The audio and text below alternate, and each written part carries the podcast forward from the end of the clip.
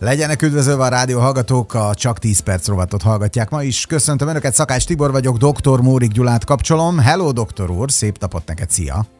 Szép napot mindenkinek! Zavarok? Nem, Re- zavar. Tudod, volt egy ilyen remélem zavarok. Igen, hát most... Igen, valami rémlik neked is. Igen.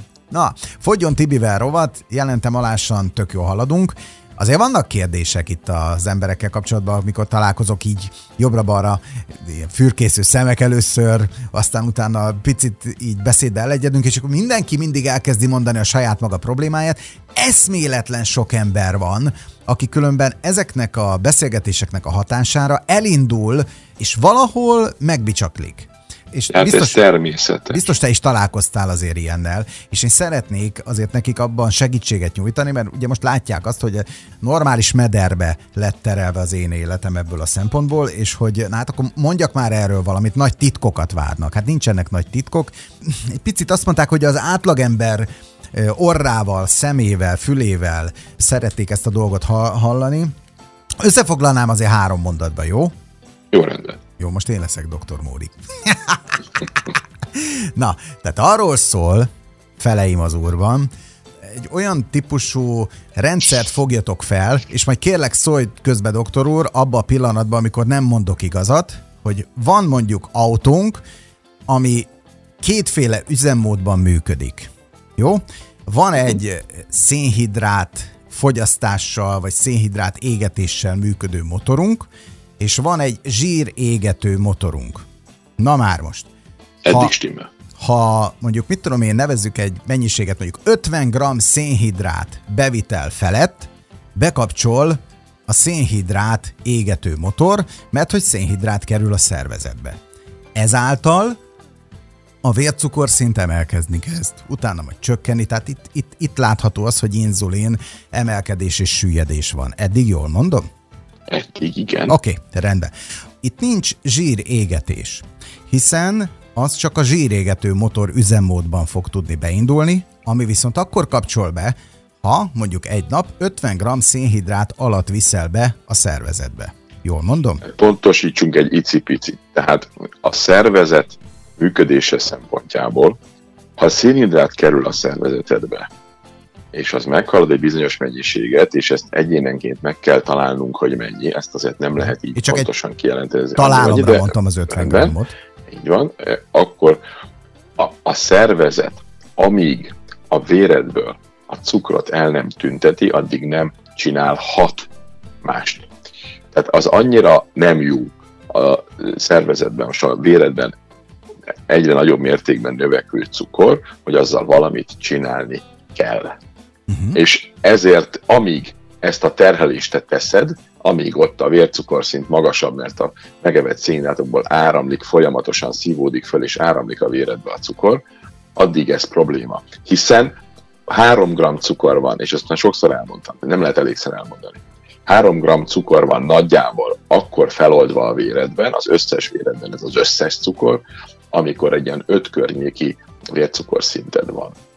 És ha ez csak akár egy grammal megemelkedik, és akkor gondold végig, hogy, hogy mekkora terhet teszel ilyen több száz grammos szénhidrátfogyasztásokkal a szervezetre, mert ha csak egy grammal megemelkedik, akkor a vércukrod már hatos fölé, meg, meg, meg aztán mhm. hetes, és a, a fölé is emelkedik. Tehát néhány gramma mozgástér, közben a megevett szénhidrát mennyiség pedig több tíz vagy több száz gram és ezt el kell tüntetni. Ez a feladat, az nem lehet magas, addig pedig szó sem lehet zsírokról. Szuper. Lépjünk egyel tovább. Vannak olyan jellegű dolgok, amik az embereknél, hogy mondjam, megáll, parancsolnak, vagy pedig ők maguk parancsolnak megállt, akkor, amikor vannak dolgok, amikkel szembesülnek idézőjelbe közbe. Az egyik hallgató azt mondta, hogy ő neki a hasmenés, ami jelentkezett az ilyen típusú életmódváltás következtében az elején, neki olyan szinten lett zavaró, és pánikot keltett benne, hogy ő emiatt hagyta abba. Ez természetes? Természetesen, természetes. Mitől? Következőt kell látni. Ez nem ennyire egyszerű, csak.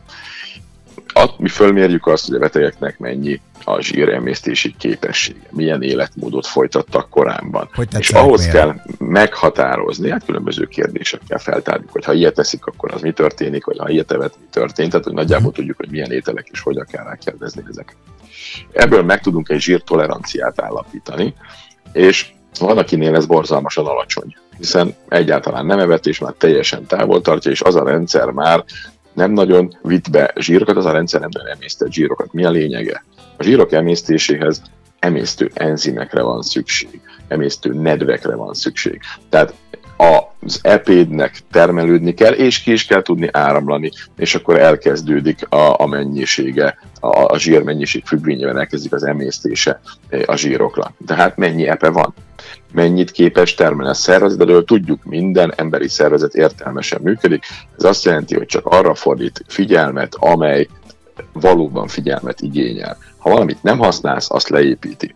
Nincs, nincs szükség, mert nem eszel zsírokat, nincs szükség epére, mint emésztő, nedvre, akkor igazából abból nem termel, vagy keveset termel. És akkor mind, mind, minden gyárban, ha meg akarod duplázni egy gyár termelését, az nem megy egyik napról a másikra. Ugyanez az emberi szervezetben. A hasnyál mirigy is termel egy, egy emésztő nedvet, a hasnyálat az is nagy mennyiségben kell. Na most, ha ezek nincsenek elég mennyiségben ott, akkor nem emésztődik a zsír rendesen, egy, egy nem normál, vagy egy nem befejezett emésztési fázisban lévő köztes anyagok pedig problémákat okoznak, amitől a szervezet igyekszik a lehető leggyorsabban megszabadulni, ezért van a hasmenés. Tehát itt csak összehangolási kérdések vannak. Uh-huh. Össze kell hangolni a, a termelést és az igényt, hogy akkor az mennyi kell az adott ételek emésztéséhez. Uh-huh, értem. Tehát tulajdonképpen ez még nem ok arra, és nem indok arra, hogy ő abba hagyja, hanem csak egy finom hangolásra van szükség. Tehát Egyrészt, ez is van, az a, ugye az ő válaszait erre az volt hirtelen, hogy, és különben most megint írnak többen, hogy de jó, hogy ezeket a dolgokat így felvetjük adásba,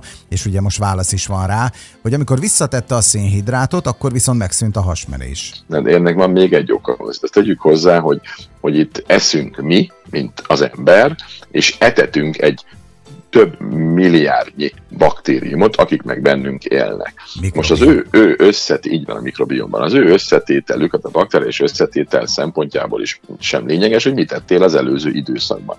Mert amiket ettél, ahhoz alakult ki a mikrobiom. Az, hogy ez a mikrobiom most abban a pillanatban pozitíve, az te szervezeted számára vagy negatív, azt most hagyjuk, de van egy összetétele abban a pillanatban, ha elveszed a szénhidrátokat, akkor az a csapat, amely ebből élt, és valószínűleg sok szénhidrátbevételni, ezek nagyon sokan vannak, ezek el fognak pusztulni. Aztán az a csapat, ami meg zsírokkal tud valamit kezdeni, az, az meg még nagyon kevés van, és az nem hip-hop egyik napról a másikra, akkor most mi leszünk sokan, hanem folyamatos osztódás mellett ugye nő a számuk. Tehát egy mikrobiomnak át kell alakulni, ez sokszor hetek, hónapok. Hetek, hónapokat fog majd esetlegesen alakulgatni Mire neki ez megszűnik? Alak. Nem az, hogy meg addig szűnik meg, csak addig alakul egy mikrobium. Aha. Folyamatosan alakul. Tehát az nem egy ilyen gyors változás, hogy ja jó, ma ezt teszem, akkor ilyen, holnap azt teszem, akkor olyan. Lehet. Hát ezeket mind össze kell hangolni. Ezért van az, hogy, hogy a betegeknek segítségre van szüksége, teljesen normális, de ezt csak akkor lehet megadni, ha tudjuk, hogy hány gram cukor, hány gram fehérje, hány gram zsír ment be, az mit okozott, melyik napon, hogy, merre, meddig, mennyi időt telt el, és ezer paraméter, ami alapján ezeket vizsgáljuk, és figyelünk a betegeinkre. Uh-huh. Tehát akkor tulajdonképpen ehhez mindenféleképpen egyéni adatokra van szükség, és erre egyéni tanácsadásra. Az a biztos, hát lehet próbálkozni, mert sikerülhet, ezt én nem mondtam olyat, hogy nem, csak azt mondtam, hogy, hogy a, a biztos megoldás az az, amikor tudjuk, hogy mi mitől van, és látjuk, hogy nem lehet belőle gond, mert azért egy hasmenés gond. Azzal, azzal nagyon sok elektrolit távozik, nagyon sok hasznos anyag távozik, nagyon sok folyadék távozik, és ha ezekre sem figyel valaki, vagy olyan más problémái is vannak, ezek összeadódva már, már komoly gondokat tudnak okozni. De érdekes kérdés küldött most egy hallgató, miért nem adtok ki receptkönyvet, mert ugye nem annyira változatos ételösszállítása, amiket ő itt most írogatott. Hát ugye a klasszisokat írogatta itt le, de tényleg ez egy ilyen hiánypótló dolog lehet ebből a szempontból. Igen, Jogos a felvetés. Gyógyítani sincs időnk. Annyi, annyi beteg embernek próbálunk megsegíteni. Egyszerűen egyikünk sem szakács, tehát nem, nem tudunk. Ja, mármint, ja, ez, bocsánat, akkor innentől kezdve ezt a feladatot áttestálnám rád. Alapvetően ez az egyetlen egy probléma van, mi nagyon szívesen segítkezünk abban, hogy mit hogyan kell, és ha egy étel készen van, azt a betegeinknek is szívesen minősítjük, hogy az jó vagy nem jó, de, de nem tudunk nekiállni egy másik szakmában tevékenykedni, mi nem valószínű, hogy jók vagy. Viszont, hogyha többen esetlegesen tudnak egymásnak segíteni, akkor lehet ötleteket adogatni. De hozzáteszem azt, hogy itt az arányokat és ezeket a, ezeket a makrókat mindenféleképpen be kell tartani, tehát a megfelelő zsír, a megfelelő fehér és a megfelelő szénhidrát bevitel szem előtt tartásával. Azt gondolom, hogy ezzel így kiismerítettük ezt, ugye? Mert igen, csak megint itt megint étkezésekről beszélünk, és nem ételekről. Tehát ez is nagyon fontos.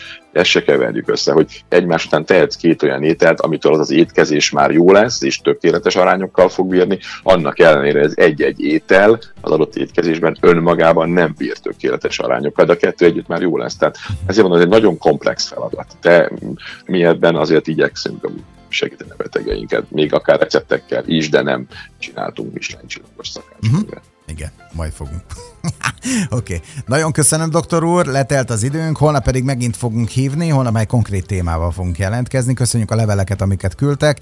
Sok a sorváló, de hát ugye hát ez, ez egy ilyen szakma. A csak 10 perc.hu keresztül pedig visszahallgathatják az adásokat. Doktor úr, holnap pedig megint visszavárunk. Köszönjük, szép napot neked, szia! Szervusztok!